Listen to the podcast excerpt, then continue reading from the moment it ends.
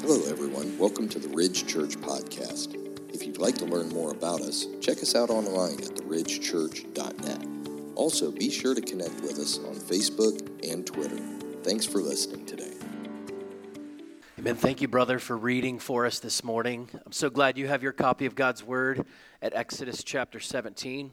We'll be diving in there momentarily. My name is James. It's great to be with you and to just take a moment before I preach to say thank you for being a part of the family of churches that is the Greater Dayton Association of Baptists.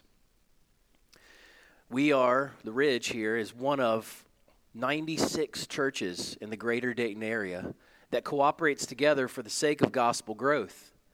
And it's a really great privilege to be with you. You guys hosted in January uh, one of our four meetings that we have in the year.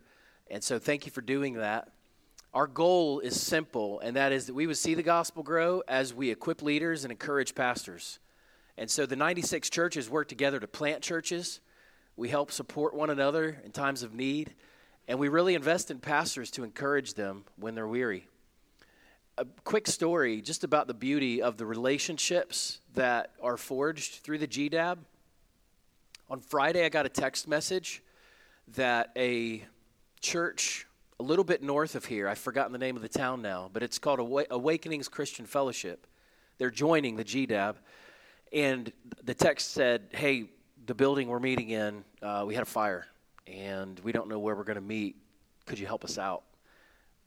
Guess what happened? I made a few phone calls and called a few of our pastors and churches, and they heard about this, and boom. Next thing you know, they've got a place to meet. These kinds of things happen. This is just this weekend. These kind of things happen on a regular basis. And it's because of the power of relationships. It's the relational capital that we build with one another throughout the greater Dayton region. And so, thank you for being an integral part of that. In Exodus chapter 17, we find a story that will give us, I believe, strength in the midst of weariness. And I, I don't know if it's true for you here today, this morning, but I've often felt alone. I've felt alone even in crowds. Uh, there was a sociologist in 1950 who wrote a book talking about how we even experience this thing he calls the lonely crowd. And that is, you can even be with people, but experience loneliness and aloneness while you're with other people. This thing's given me a lot of trouble, so I'm okay. It's, it's there. Um, and, and then in 2000, there was a guy named Bob Putnam. He wrote a book and talked about the same kind of a problem with the loss of neighborliness. And he talks about the curse of the garage door opener. There was a time in a day when neighbors knew each other's names and they really helped each other out. And now we've got garage doors and we come home from work, click the button, go in, click the button, the door closes, we go in our house and we never have to see our neighbors. That's a really bad thing that's happening, though, in our world. We're losing social capital, we're losing relationships, and the power of relationships is something that God has given us as a gift to give us strength in the midst of weariness. Isolation is one of the enemy's strongest tactics and oldest tactics. His strategy's always been the same. That is, that he would get us alone that he would isolate us, and he would convince us that we each need to fight our battles alone. Just as the wolf would pick off the lone sheep that has wandered from the safety of the flock, Satan would love to devour Christians who believe that they can do it by themselves without the strength of the body. And this story in Exodus 17 tells us a very important truth that is a theme throughout the Bible that is, that God secures our victory, and He does so in the strength of united faith, in the power of togetherness. My encouragement to you today, I hope what you walk away with is that we would engage together in, for strength in fighting the enemy, and that God would indeed take anybody who's here this morning who's experiencing weakness from isolation he would take you from weakness and isolation to strength and togetherness in Christ. So, our brother read the story for us. As you ramp up to this story of this epic battle between the Amalekites and the Israelites, I want you to see where this story fits in the whole narrative that Moses is writing for us through Exodus. And what you'll see here, I hope, is that this story is one of several stories that show us a central truth. Number one, God proves continually that He is their salvation, their deliverance. In other words, when you trace this story out, whether it's early on in their slavery under the hand of Pharaoh and the, under the Egyptians, or whether it's through their 40 years of wilderness wandering, of which this is the very beginning of those 40 years, or whether it's the conquest narratives that go into the book of Joshua. The theme that you see time and time again is that God proves continually that He's their salvation, their deliverance. The temptation, the natural human temptation, is for us to view ourselves to be self sufficient we, we naturally think sinfully. We think, I got this, I can do this on my own. And God's people had that regular temptation to think they've got this, it, they, they, they've got it all under control. But we see God is their salvation.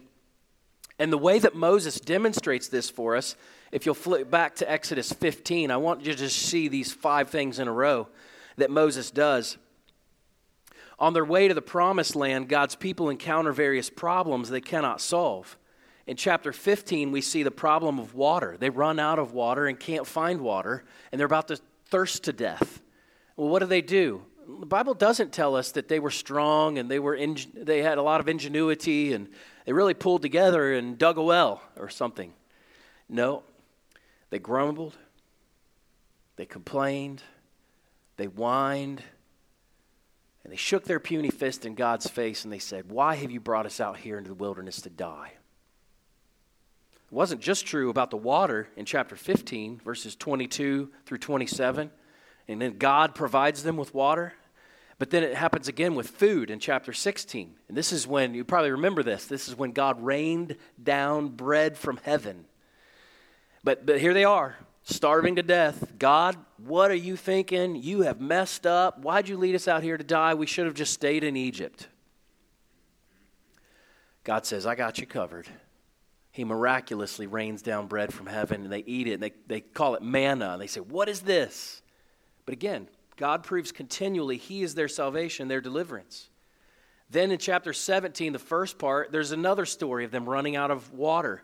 This time, instead of him making bitter water sweet, which was the miracle in chapter 15, now in chapter 17, Moses strikes a rock with the staff and water miraculously comes out. Now they've got a problem of passage and they can't solve it. What happens? Again, God delivers them. Then in chapter 18, do you see what Moses is doing? Are you tracking with me? 15, 16, 17, 18, story after story. God's people have problems they can't solve, and He proves continually He's their deliverance.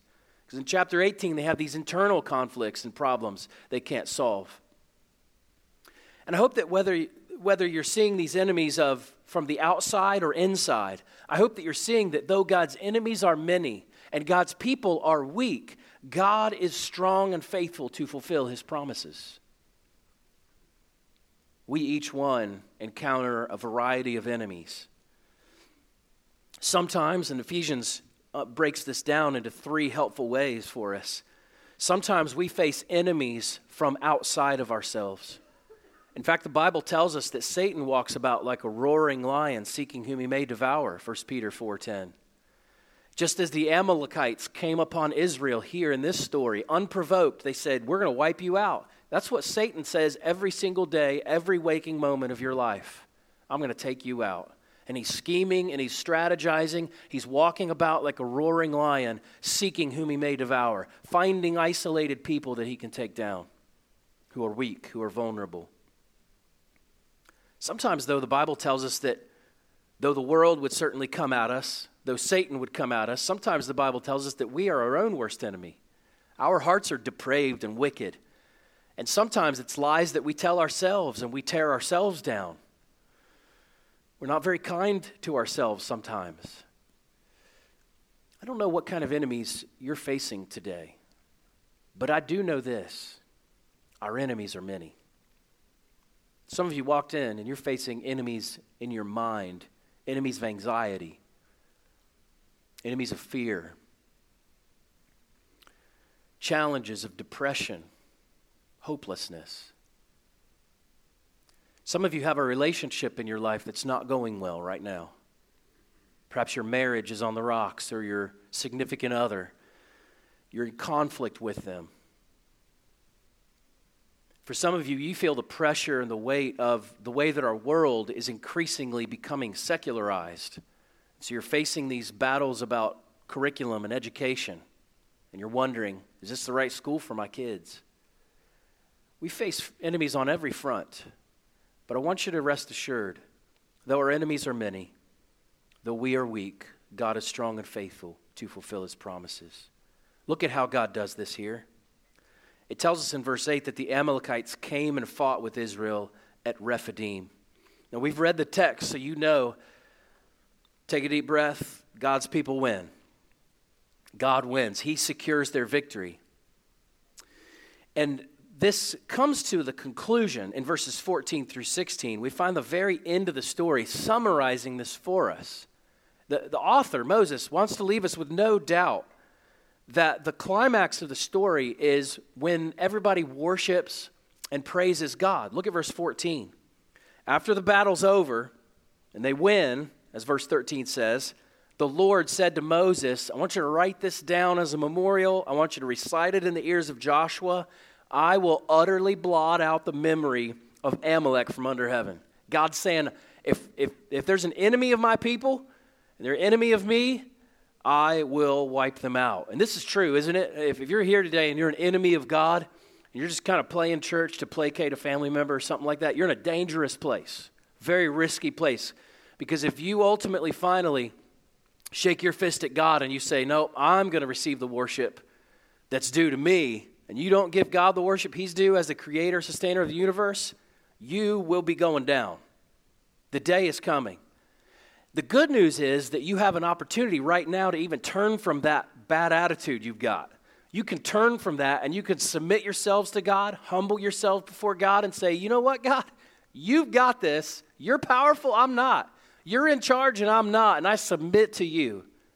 That's my encouragement to you to do today, well, before it's too late. But what he says here is that this is sure. This is going to happen. I don't care what kind of enemy it is. God says they are going down. And he knows that they're forgetful. That's why he tells them, write it down and recite it. He says, read it out loud to yourselves over and over again that I will have victory over my enemies. It tells us in verse 15 that Moses responds in an act of worship. He builds an altar. He, he kind of consecrates and sets aside this little place to be a place of worship where he gives God the glory due to his name. And even calls that place, that altar, he calls it, The Lord is my banner. In some of your translations, it calls it Jehovah Nisi, which means, The Lord is my banner. He's saying, The Lord's the one who's out front here who gets the credit. His name is in the marquee. Uh, the billboard is filled up with the name of the Lord of hosts, who is indeed our banner, who deserves the credit, who deserves the praise, who deserves the glory and the worship, because he's the one who won. That's essentially the point, even of verse 16, which has a difficult to translate Hebrew phrase. My translation, the ESV says, A hand upon the throne of the Lord, the Lord will have war with Amalek from generation to generation. Your translation, if it's anything different than the ESV, it says it a little bit differently, and that just tips you off that the translators had a tough time with this. It's a tough Hebrew phrase, but essentially what it means is, consistent with the verses before it, is that God's going to secure the victory. He's going to have war and he's going to win the war. I don't know if you've ever seen this in your life, but, but what is true of this story that when the Israelites were attacked in verse 8 by the Amalekites, they probably had these moments of doubt, these moments of question at the minimum. Are, are we going to win? Are, are, are they going to wipe us out? I, I know it feels that way for us often, doesn't it? It feels that way that, that anxiety is going to win that conflict and bitterness and a grudge is going to take you to your grave. That, that this problem that you have, a sexual addiction, is going to take you down and you won't win. It feels that way, doesn't it? I want you to know that God secures our victory. I want you to even see this as the story plays itself out. This is part of the point of how Moses tells the story in verses 9 and following. Watch this. Verse 9, Moses comes to Joshua and he says, Joshua, we're under attack. We've got to rally the men, rally the troops together. And we got to fight with Amalek. We got to fight. But tomorrow, I'll stand on top of the hill with the staff of God in my hand. Now, this surprised me. I remember the first time I read this, I remember thinking to myself, why would Moses go to the top of the hill with a stick while everybody else is slinging swords down here? Why wouldn't Moses say, guys, you get your swords ready, get your spears ready? I know we've never fought in a battle before. I know this is the first time we've ever dealt with this, but we got to do this together. I'll be right by your side on the front lines. I've got my sword and shield ready. I'll be honest with you, that's what I kind of expected. Moses says, I'm going to the top of the hill, and I'm going with the staff of God in my hand. He goes to the top of the hill. Aaron and Hur go with him. And the pivot point of the story is that when Moses' hands are up in the air, extended with that staff in their hands, they win. It says they prevail. But when he gets tired and his arms droop down, the enemy starts to win. Now, what is going on here? There's nothing magical in the stick, nothing magical in Moses' hands. It was simply this when Moses was extending his hands heavenward, he was praying to the Lord that the Lord would deliver them. Moses was expressing faith that God would work another miracle. Do you remember this staff? This was no ordinary stick. This wasn't a walking staff that he picked up to get to the top of the hill because he was getting uh, frail and feeble. The staff of God had been used many times as Matthew Henry, a commentator, he calls it the wonder working rod because we see in Exodus 4 and 7, 8 and 17, Numbers chapter 20, verses 8 and 12 tell us this. Over and over again, what does God use this staff for? He uses it to demonstrate his power. This was the same staff. Do you remember? Go back in your mind to many years prior to this. You remember when Moses was very first called out by God? Moses was a sheep herder. He was out in the wilderness, and all of a sudden, this bush lights up. The Bible says it was a burning bush, but it wasn't consumed. And then a voice comes out of the bush and it says, Moses. And here Moses is out in the middle of the wilderness by himself, thinking, What is happening? And he starts talking to the bush. and the bush, the, the voice that comes out of the bush says, I am Yahweh. I am, I am. I am the self, the, the always existing one. And I've got a mission for you, Moses. You remember Moses takes off his sandals because he's on holy ground there, the voice says. And, and God says to Moses, I'm calling you on a mission. You are the man who is going to go and you're going to tell Pharaoh, let my people go. Of course, Moses is fearful. He says, Nope, I don't think I'm the man to do it. I stutter. I've got a problem. I can't make it. And God says, Yep, you will. And I'm going to show you a little sign right now. He says, Take that thing in your hand. What's in your hand? Moses said, A staff. And God says, Throw it down. And that staff becomes what? A snake. And he says, Pick it up by the tail. And he does. And it turns back into a staff. And God says, That's what I want you to do to Pharaoh to show him that I'm powerful. So Moses does. He obeys and he goes back to Pharaoh and he throws the staff down. It becomes a serpent. And this is the same staff that God uses not only for that miracle, but do you remember the 10 plagues that came? Each one of those plagues, God is using this staff. He strikes it in the dirt and the dust flies up and becomes gnats. He strikes it into the water and it turns into blood. He casts this staff over the Red Sea, and God parts the waters and they cross on dry land. This is the same staff that Moses has been using. Commentators named Keil and Delitzsch say that God has chosen and already employed this staff as the medium of the saving manifestation of God's almighty power. It became a sign and a symbol, and it encouraged the people that when Moses was holding up that staff, they didn't see Moses holding up his walking stick. They saw him holding up that wonder working rod, and they were reminded God has seen us through before. and it encouraged their faith that God will see them through again. Matthew Henry gives us a word of encouragement to apply this even in our own lives. He says it lends much to the encouragement of faith to reflect upon the great thing God has done for us and to review the monuments of his favors.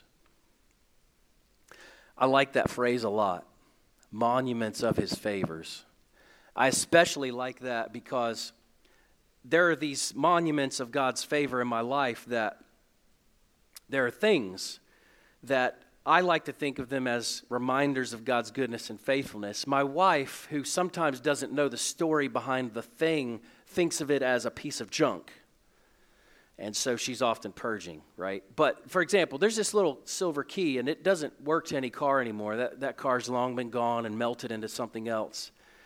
But I have a little silver key that rattles around in my drawer, and that key, when I see that key, you know what it reminds me of? It went to my 1985 American Motors Renault, my very first car.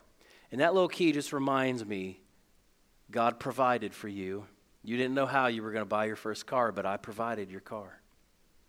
And there are other things in my life that I could look back on and I just celebrate and remember God's, God's mercy, His kindness, His provision, His promises never fail. I've been poor most of my life, but I've never been hungry. God's always provided my needs. Can you think back to things that God has done to provide for you in your life? I would encourage you to have something that visually would stimulate and trigger a memory and a thought and an emotion of praise and thanksgiving to God for His kindness in your life. Sometimes I love, I love doing this with pictures of people in my life and we'll print the pictures and we'll put them up on the wall. You know what they remind me of? They remind me God's faithful. He provides people in my life to remind me of His grace, of His mercy. You see, Moses, in raising the staff heavenward, was expressing faith and reminding the people that God would work another miracle. And by calling out to God, Moses led the people to acknowledge that they could not win the war solely by the sword. I'm sure it crossed Moses' mind that they could use another sword down on the battlefield. But he had this thought that I have often. I often wake up in the morning a little bit too early before my alarm goes off. I wake up and I think, why did I wake up before my alarm woke me up? And then my mind starts racing through my to do list and the appointments that I have and all the rest that's ahead of me. Uh, and I think to myself, man, I am so busy today, I don't have time to pray. A fatal thought. The truth is, when you feel so busy that you feel like you don't have time to pray, those are the moments you can't afford not to pray. And that's what Moses illustrates for us here, doesn't he? He knew they needed swords badly on the battlefield, but they needed prayer far more. Friends, if you're ever in a moment where you're trying to figure life out and you're trying to figure out your next steps and school and job and house and family and life, and you feel just the weight of that, and you feel like you've got so much to do, the best thing you could do is to pause, call out to the Lord. Ephesians chapter 6, verse 12, alongside of 2 Corinthians 10 4, teaches us that we wrestle not against flesh and blood, but against principalities and powers. Then 2 Corinthians tells us that the weapons of our warfare are not fleshly or carnal, but they are mighty through God to the pulling down of strongholds. And what this teaches us, practically speaking, is that our battle against all the enemies that we face is not a battle that can be won simply by us having enough muscles, enough willpower, mind over matter. The Christian journey is a journey that calls you to warfare calls you to fight not so that you will win the war, but because God has indeed promised the victory. So, for example, some of you are here this morning and you are just financially, you're really struggling to manage your money well. You're not being a good steward of the financial resources. Sometimes you struggle to pay bills and you got debt and you're feeling this weight. And you're like, well, what are we going to do? Well, what the world would tell you is, well, you can get out of debt and you can steward your money well if you just have a budget and a spreadsheet and here's the app to track that and all the rest, right? And those are not bad tools, but here's the heart of the matter. Heart of the matter is our stewardship problems are never merely a problem with not having a spreadsheet. Stewardship problems are problems of the heart. We're not in a spirit of prayer and dependency on the Lord to say, God, how do you want me to spend my money? And part of the problem you might be in debt and financial ruin is because you're spending money to purchase things that we're trying to fill a void that only God can fill. There's, there's a heart matter. So have a budget, get a spreadsheet, but only do it alongside of a spirit of prayer and dependence that only a right perspective of God and a worship of God will get your money in the right place. Some of you are here this morning and you battle an addiction to pornography. And, and maybe your wife has called you out or your husband has called you out. And, and so you're like, yeah, I got to do this. I need some accountability. I need some uh, porn blocking software on my computer and, and, and these kinds of things. And you're like, you know, what, what are you trying to do? You're trying to fight this spiritual battle with weapons of warfare that are fleshly. Now, there's nothing wrong with accountability and software and uh, porn blockers on your computer and these kinds of things. Nothing wrong with that. But again, how does this principle apply there? We win the war against pornography not merely against, with software and weapons of our warfare. We win the war by calling out to God and saying, God, my heart is in the wrong place here. I have a problem of lust, and I'm not going to get over this unless you change my heart and help me to learn to treat other people with dignity, not as objects to be utilized for my pleasure. And we get our hearts in a spot where we say, God, how have you designed and created our bodies? And what is the purpose of sex? And our worldview takes a transformation from God. He shapes and changes our hearts and our spirits, our souls. And when He does that, then we fight from that victory that He gives us, and the rest begins to fall into place. Satan would love for you to believe that you can just win this thing on your own, if you just have enough grit, self will, and determination, friends, I'm calling you to acknowledge that you cannot win the war solely by the sword. You can't just grit your teeth strong enough and tight enough and expect to have a victory. You see, the people in this story, they looked at this staff and they were reminded God's delivered us before. He'll deliver us now if we will depend on Him. They did not yet have, this was a couple thousand years or so before Christ came. But they were looking to what God had given them in that time, the staff of God. And in a similar kind of a way, you and I are called, each one, to look backward now in history, 2,000 years ago, to look to the cross. God calls us each to look to the cross where Jesus was lifted up and all men would be drawn to him in faith, John 12 says. We don't look up to the staff of God, we look up to the cross, and we have crosses like this cross. Not because that's magical, but it reminds us, it's a symbol of the fact that God is certain and unwavering in his promise to deliver us from sin, from death, and the grave. The cross lifted up is the certain and unwavering sign of God's victorious presence and power in our lives. Because it was at the cross where Jesus paid it all, as we sing. It, it, was at the cross where he took our place. It was at the cross where Jesus died as our substitute, bearing our penalty, the wrath of God that should have been given to us for our sin, that would swallow us up and crush us Instead of crushing us, it pleased the Father to crush his Son. On that cross, Jesus died.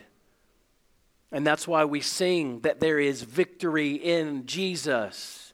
Our fight and our battle is a fight and a battle from the victory of the cross, not for the victory.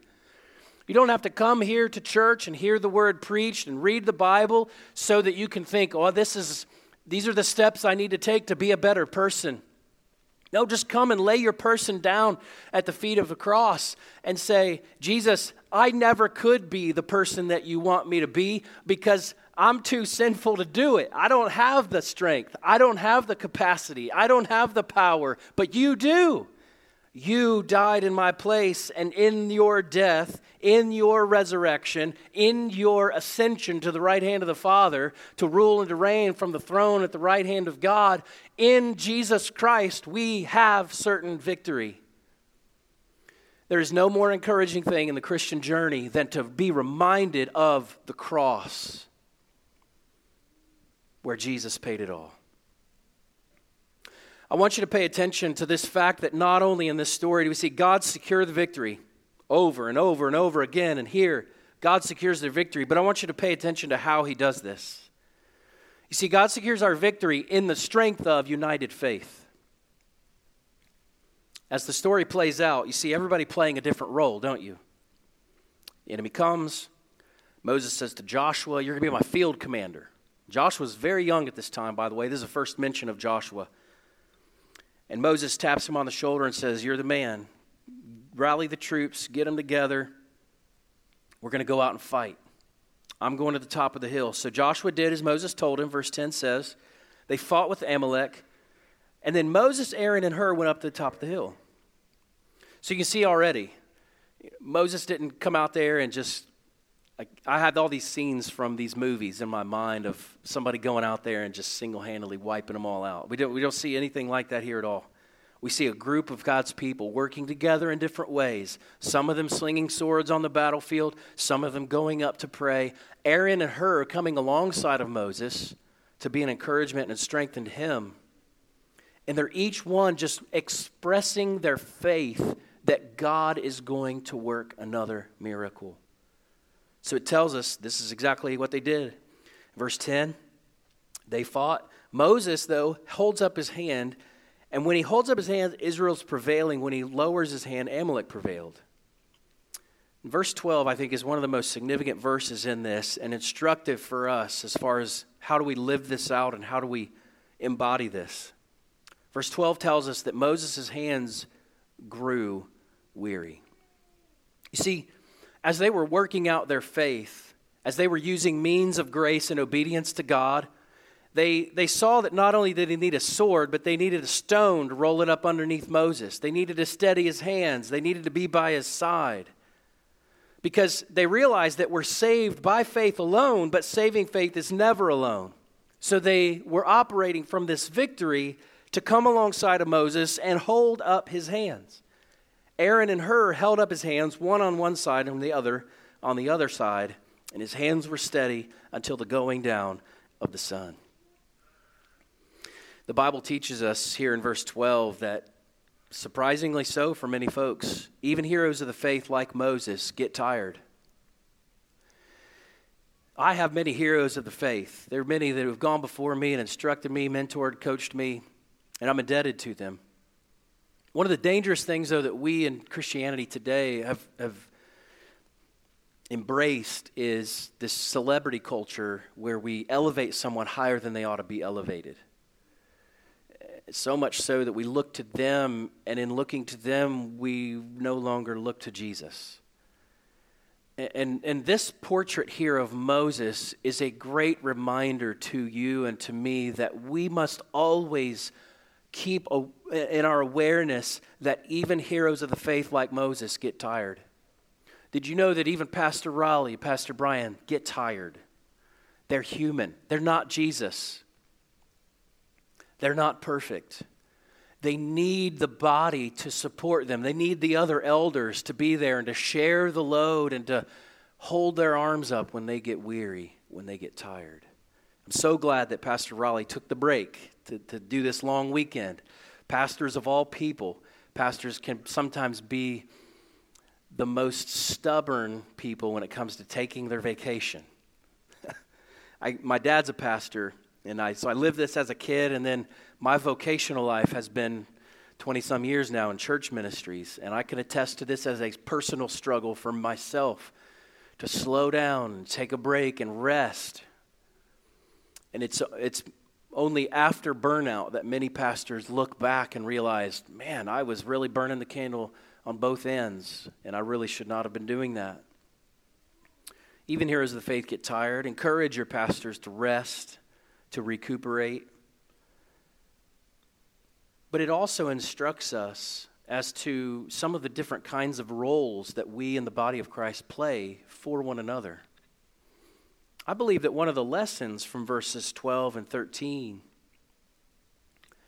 is that we each play a different role to help one another. And it illustrates for us the truth of Ecclesiastes 4 9 through 12 that they are stronger together. God's people demonstrate that we are stronger together. Ecclesiastes 4 tells us two are better than one. When somebody falls down, the other that's there can help pick them up. But it says, pity the person who doesn't have somebody there with them to help them when they fall. And so God has called us to be alongside of one another in a way that gives us strength that not one of us can have by ourselves. This is indeed the New Testament model. There are 59 commands in the New Testament to one another. The, there's a Greek word called allelon, and translated in our Bibles, it is one another. And we are commanded 59 times to love one another, bear one another's burdens, forgive one another, care for one another, encourage one another. 59 times. If there ever was a moment in the last these couple last years where you were doubtful of whether or not you actually needed to be together to have church, but you maybe felt like at different times that I've heard this many times that well I can just do church online. Can't do church online. How are you going to love one another online? How are you going to forgive one another? How are you going to bear one another's burdens virtually? I get it. It's a temporary stopgap measure, and I'm thankful to the Lord for that technology to help, help us limp along. But let's be honest, that's what we were doing. We were limping along when we were doing online church. Church is a gathering and a knitting together of believers in which life is exchanged and shared, and there is reciprocal benefit and mutual benefit. There's an exchange and a back and a forth, and it's different seasons that we all go through. We, we each experience different seasons of giving and receiving support. And sometimes we're in the, the seat of Moses here and we're weary and we need Aaron and Hur type of folks to come alongside and help us to hold up our arms. And sometimes we're in the spot of Aaron and Hur to come alongside and to support others and hold up their arms. I wonder, I've, I've not given this a lot of thought because Scripture doesn't dive into this, but I've had this question at least, and I think it's a relevant question that maybe you've asked too. In this story, do do you ever wonder if Moses ever told the, the spotters, Aaron and Hur, did he ever think to himself, guys, I got this. I'll be okay. You guys go take a nap or whatever. I, I got this. I don't know. We, we know that Moses was a humble man, so I, am doubtful that he even permitted that thought to percolate long. But I can be transparent with you and tell you that I've had that thought many times. At just a purely practical, physical level, back in my younger days when I used to lift weights, I know you can't tell now, but back in my younger days, and I would be on the bench press and, or doing dumbbell flies or whatever the case may be, and when you're doing free weights, you always need a spotter. But there were many times when I felt like I didn't need a spotter, and I'm like, I got this. I can get to rep number 10 without anybody being close by, and I paid the price. There were many times when I would drop those weights on my chest or sling it off to the side, and it was, it was a pretty risky situation I put myself in, a vulnerable situation I put myself in, being isolated like that. And that's a picture of our lives, our Christian lives, spiritually speaking, in our journeys we often have this, this prideful attitude of being sufficient on ourselves, but we, we're, the truth is that we're not. We all have those different seasons of needing to receive support. Sometimes we're the spotter, and sometimes we're the lifter, but we're all in different seasons at different times. You see, there's not a one of us here that doesn't at some time or another need the help of others. And this is illustrated for us even in the fact of the good news of Jesus itself. This is why this church is all about life transformation in the person of Jesus Christ, not one person other than Jesus. Jesus is the one that we worship because he's the only one who could be our Savior. Jesus is the one that, as we give and receive support for each other, that's a tangible reminder. When we help each other and then receive help because we're weak ourselves, that's a tangible reminder of the fact that Jesus is the one, the only one who never really, in and of himself, was ever weak. Jesus' weakness was something he took on. Philippians 2 puts it like this that, that Jesus had everything. He was he had the fullness of divinity and all the riches and all the glory with that. Jesus eternally existed with the Father and with the Holy Spirit. And Jesus, because of his love for us, because of the Father's love for us, he sent Jesus to take on human flesh and to take on our weakness and to live a human life and then die, not because he deserved it. Jesus got hungry not because he couldn't figure out how to turn the stones into loaves of bread, as Satan was tempting him to do. No, Jesus willingly submitted himself to our frail, human, fallen experience so that he could live and die and rise again in our place, purchasing our abundant life. It is only in Christ that we have that. He's the one that remains strong when we're in our weakest moment. And in those moments when our church may even, I mean, mercy, I think of, of persecuted churches across the, the, the world, and I think of churches that experience natural disasters. I think of churches that are decimated and everybody is in a time of weakness and need, and we're just looking to Jesus alone and saying, it's obvious now if it never wasn't obvious before. It's obvious now. Jesus is our only hope because we've all got nothing. But in those moments, it becomes crystal clear, and God, in His sovereign and kind, kind divinity, God just peels away all those illusions of self sufficiency, and He shows us Jesus is all you need. And in those moments when Jesus is all we ever have, we come to that sweet place of rest. He's all we ever need. So, our job is not to become some kind of a brotherhood or sisterhood of ridge sufficiency. It's to remind each other and point each other to the promises in Christ that we have that will never fail. The temptation, of course, is that we'll be a community of people that help one another, but instead of pointing them to Christ and reminding them that God will never leave you nor forsake you, we're tempted to then take the credit for ourselves as a strong community. But you see how that undermines everything I've said to this point. God secures our victory, in the strength of united faith.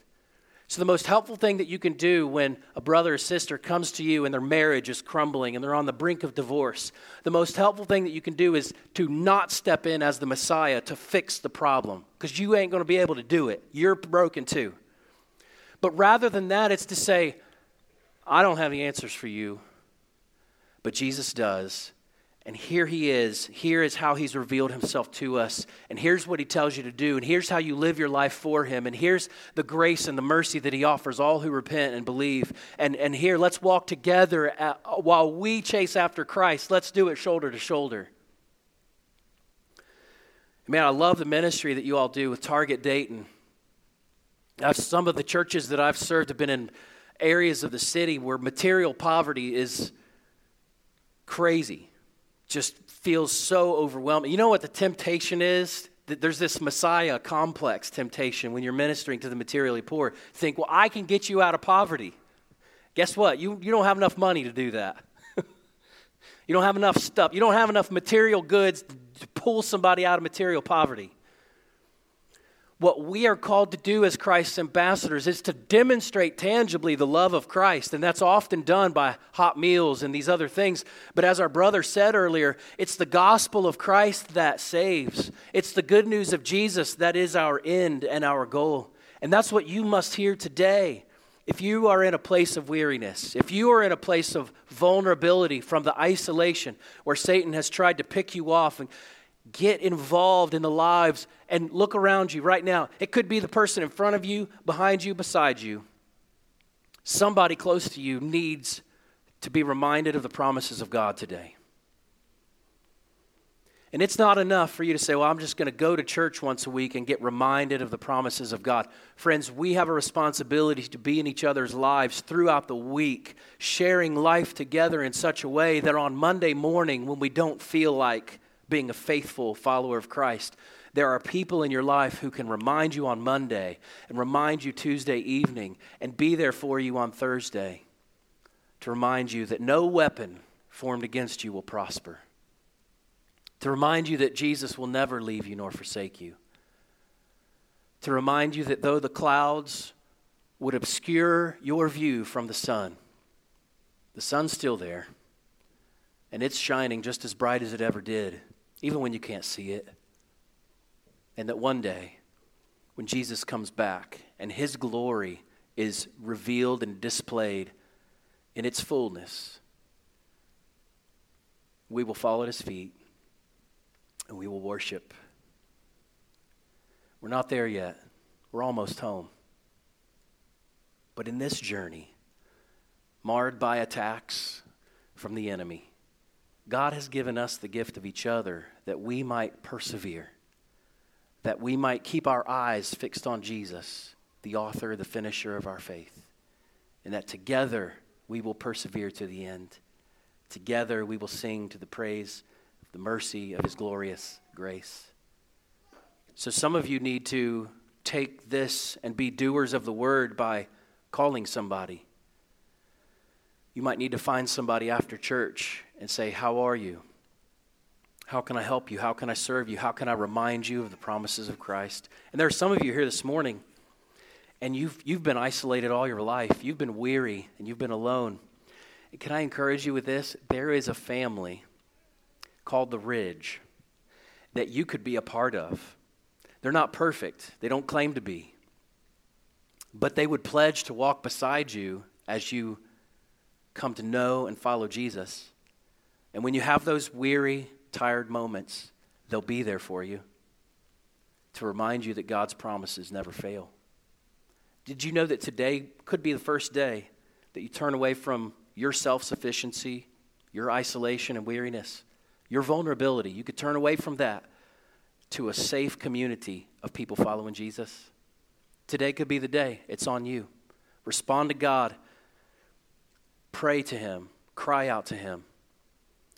I'm going to pray for us here in a moment. After our service ends, I'm going to be over in the connection corner. And I think one or two of our other elders here at the Ridge would be over there with me as well. And I'd love to talk to you more about what that looks like. I'd love to talk to you more and, and even point you to Pastor Raleigh, who will be back, and he'll be able to help show you how the Ridge intentionally tries to build into the lives of one another. Let's pray together.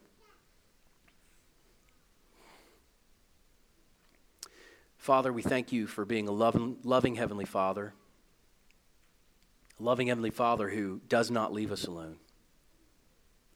So when we feel alone, because we can't see, hear, or touch you, we pray that you would help us to look to your body that has been given to us to help us to do that, to bridge that gap. And while we walk by faith, not by sight, you've given us this incredible means of grace, and that is the body of Christ, so we could press into you, so that we could give and receive support, strengthen one another. And in that strength of our united faith, looking to you, you indeed secure our victory and you bring us home. So until that day, help us to remain faithful together. In Christ's name we pray. Amen. Thanks again for joining us today.